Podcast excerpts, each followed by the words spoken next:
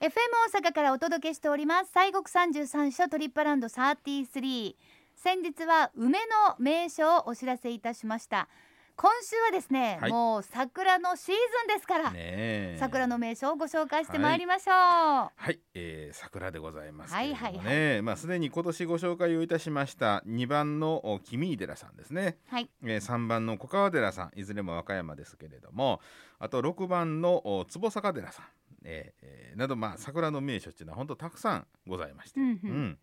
うんでまああとあの来週、えーご紹介いたします8番札所の長谷寺さんとか、えー、9番のお興福寺さん南円堂さんですねはいで20番のお吉峰寺さんということでございます、あと23番目の、あの箕面の勝王寺さんとか、えーございましてね、えー吉峰寺さんはあの慶祥院さんお手植えのしだれ桜っていうのがありましてね、立派ですよね、そうですであの、うん、勝勝王寺さんは遅咲きの桜が有名でしてね、うんはいいろんなとこに桜はありますわな、まあやっぱりあの、はい、なんていうか植えたくなるっていうか見たくなるっていそうかうよね咲いてほしくなるっていういやか、ーほんと綺麗よねそうそうですねやっぱりまあうんまああの私たち日本人にとっては特別なです木というなかお花というかはいねそんな感じしますけれどもまあどこもはいどこもいいんですけれどもやっぱここといえば名所といえば西国の中でそどうちですらねでございましょうはい、かい。ろいろございますがやはりね花見というたら醍醐の花見ですな、はいえー、有名なあの醍醐寺さんでございましょうかねねええーこれはもう本当に有名中の有名ですよね。そうです、うんうんえー、1598年でございますね豊臣秀吉さんが、まあ、空前絶後のおー花見をしたっていうようなことで、まあ、残っておりますけれども、ねえ、どんなんだったんでしょうねね本当おに花見するのに700本の桜を植えはったんですよね。もう花見やるから植えるそうそうそうなんか逆みたいな気しますけどもねえそこから始めるってはいいうね。はいはい、えー三本院さんの建物とかね庭をお作りになりまして、えー、正室のお北の万所さんとかね側室の淀君なんかはじめ1,300人を招いて盛大な宴が催されたという、ねえもう今思ったら性質という側室が一緒に来るともう身の毛もよだつね、 もう桜も見てられへんぐらいいやのね恐ろしい話ですけど、ねまあ、こういうこと平気でね、まあ昔はね昔の偉い人はやりましたあよ、ーねやっちゃいましたよ、ねえうんうん、えーまあ例年4月第2日曜はあーこの太閤さんの花見行列っていうのをねうんやってはったんですけれどもね、はいはい、えーまた今日から4月4日まで、えー月曜日までですね、えー霊宝館、えー庭園の夜間拝観も行われるということで、うんえーしだれ桜の後はこの八重桜のおー花もね咲いてきましてこれでライトアップされましたところでいう、まあ、幻想的なね桜を楽しむことができるとあ。八重桜もやっぱりそれこそ本当に花びらが多いわけでそうそうだから色が濃くなってきて、はいほんまに舞妓さんのぼんぼりみたいなねえそうですな。感じになって、はいあれも可愛らしくって、ねえちょっとこうなんか女の子っぽいっうていうか。ーん厚物ってやつですな。そうですねなんか感じがしてあはれいも綺麗なというふうにねしかもその普通の桜の後にまた咲いてくれるから、うんうんあうのん一緒に咲いてるところは非常に期間が長くそうですね。楽しめるからしかも本当に最後のこう贈り物みたいにはい濃い感じうのものが楽しーめんるのそうですね。ね、私も好きですけれども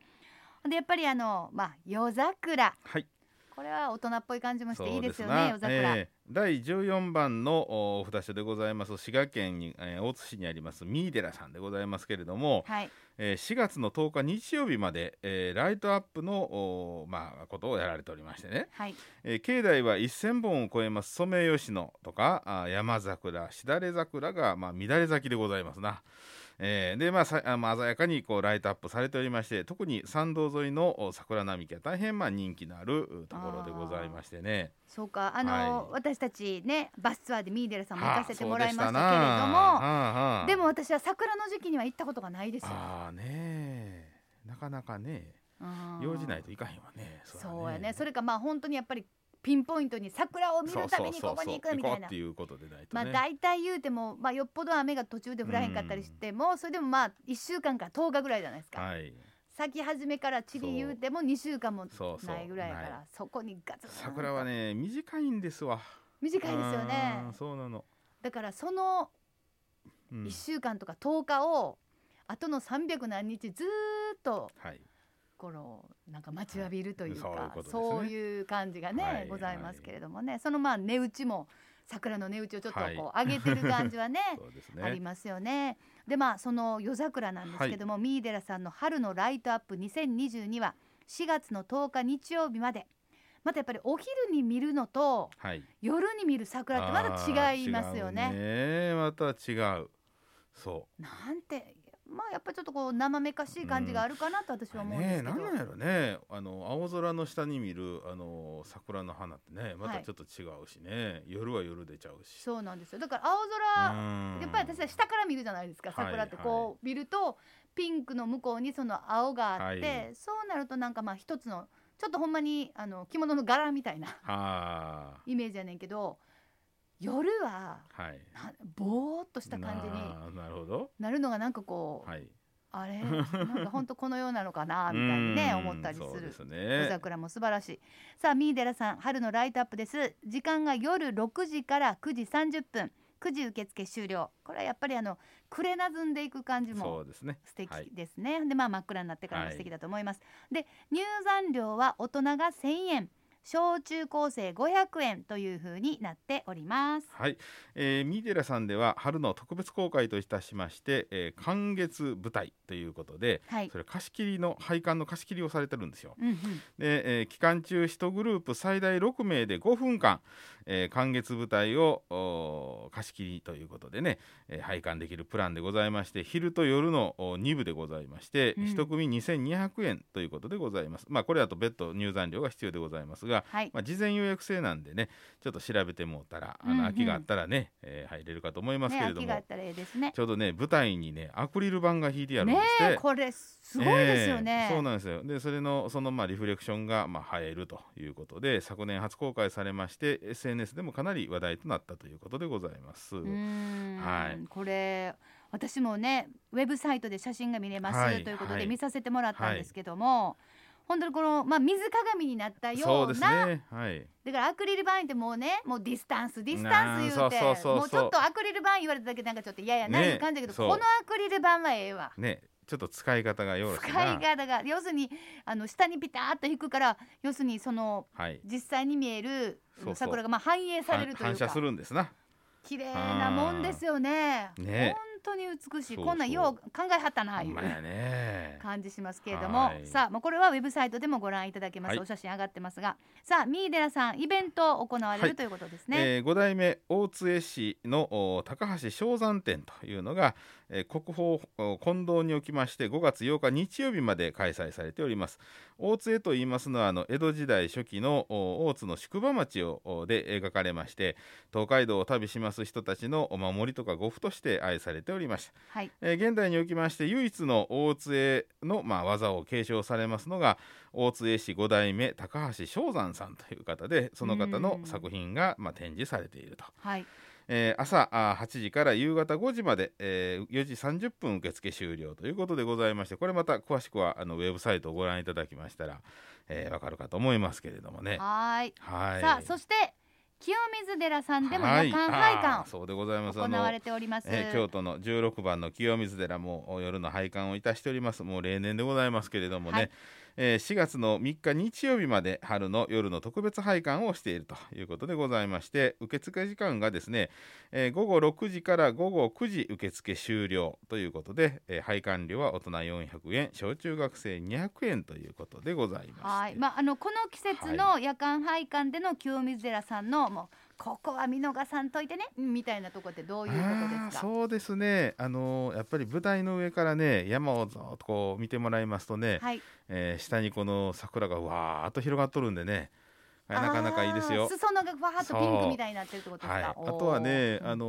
ー三重の塔とかね、はいあの辺にも桜の木がありますんでね、うんうんえー塔とお桜を合わせてこう見られるというかねああ、それ桜は越しの塔とかねあ、もうこの時期ならではの、はい、ならでは。しかないということです。 清水寺さんは4月の3日までということでございます。、はいい、やでも森さんはどうですか。どんな風はにいどの時間帯のとかまあシチュエーションでもいいですけど、あー桜を見るのがお好きですか。そうねうん、あの夜のねあの、しまあ、照明の当たってる桜もまあ綺麗ですし、はい日中も綺麗なんですけどね明け方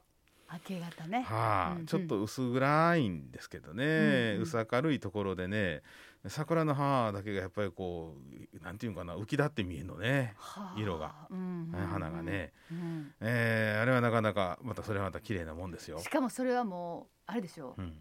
普通に私らがなんか用って帰ってきて朝方見てもうたではなくて そもうねう朝のお勤めの前に、うん、まあまあうち朝6時からねもう開いてますから、うんあの開門間もなくぐらいでしたらねやったら見れます、見えますんであのあー鳥がねそっか、えーあ朝は鳴いてますからねピーピー言うて、あーはいはいはい、えーなかなかねあのほんまに春はあけぼのやないけれど、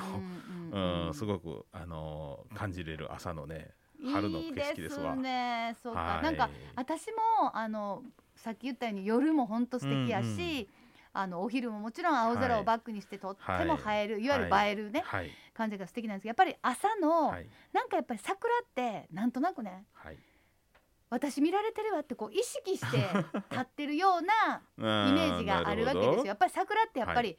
パーって咲いてたら見ない人はいないじゃないですか、はい絶対に見るじゃないですか、はいあーってねえ見上げてみたりあはとい通りすがりでもパッて見てみたりとかすると思うんですよね、立ち止まってご覧になる方もいらっしゃるし、それけどやっぱりまあそのおっしゃってたその朝方ははい光の変化もありますし、やっぱりちょっとあの桜が油断してるいうか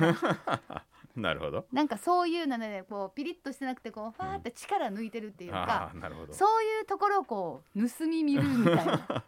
ちらみたちいらなっとみたいな。なんかそういうねなんかは朝早くのうん。感じもこうピリッとしてないはい綺麗にしてお化粧した、さあご覧にな って私のこと皆さん要するに美人さんが、はいどうぞ私のこと見てるんでしょって思うんじゃなくてはその人もはあってなる時あるじゃないです かだからそういう感じなんかそういうふうにして見るあとーなるほどうんうんなんかこういつもとは違オうフショットみたいな。そうオフショットねもうほんまお部屋にいるみたないなるほど。なんかそんな風にも思えてねねえ、うん桜ね、うん本当一枚ずつの花びら見るとね、本当綺麗なもんでね、うんえーこのまだまたこれからほら散っていくと、ははいまあ桜吹雪のね、そうですよ綺麗ですし、水面やったらあの花いかだになりますし花いかだね。うんえー、あ本当のに後掃除が大変ですけれどね。そうでしょうそうねいやほんけどけど、うんお花綺麗ですよ。うん、でもうん花いかだってよう言いましたよねねえ私も花いかだがあれであるっていうことはは何を言うてんのかなと思ったけども大人になってからです もん花いかだがあそういえばそういう形してんあなーっていうね,、まあまあね花びらの形あ、もそうね。け本ど当ね、にうん桜もねうん散ったらすぐに葉っぱが出てくるでしょはい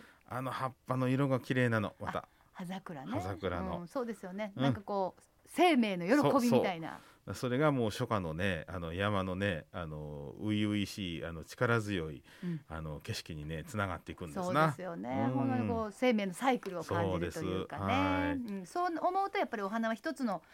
集大成ですからそうそですねれをねまあはいめでてね、はい見ましょうということでございます、さあ、えー今回はですねまあ桜のね、えー名所のお話をさせていただきました、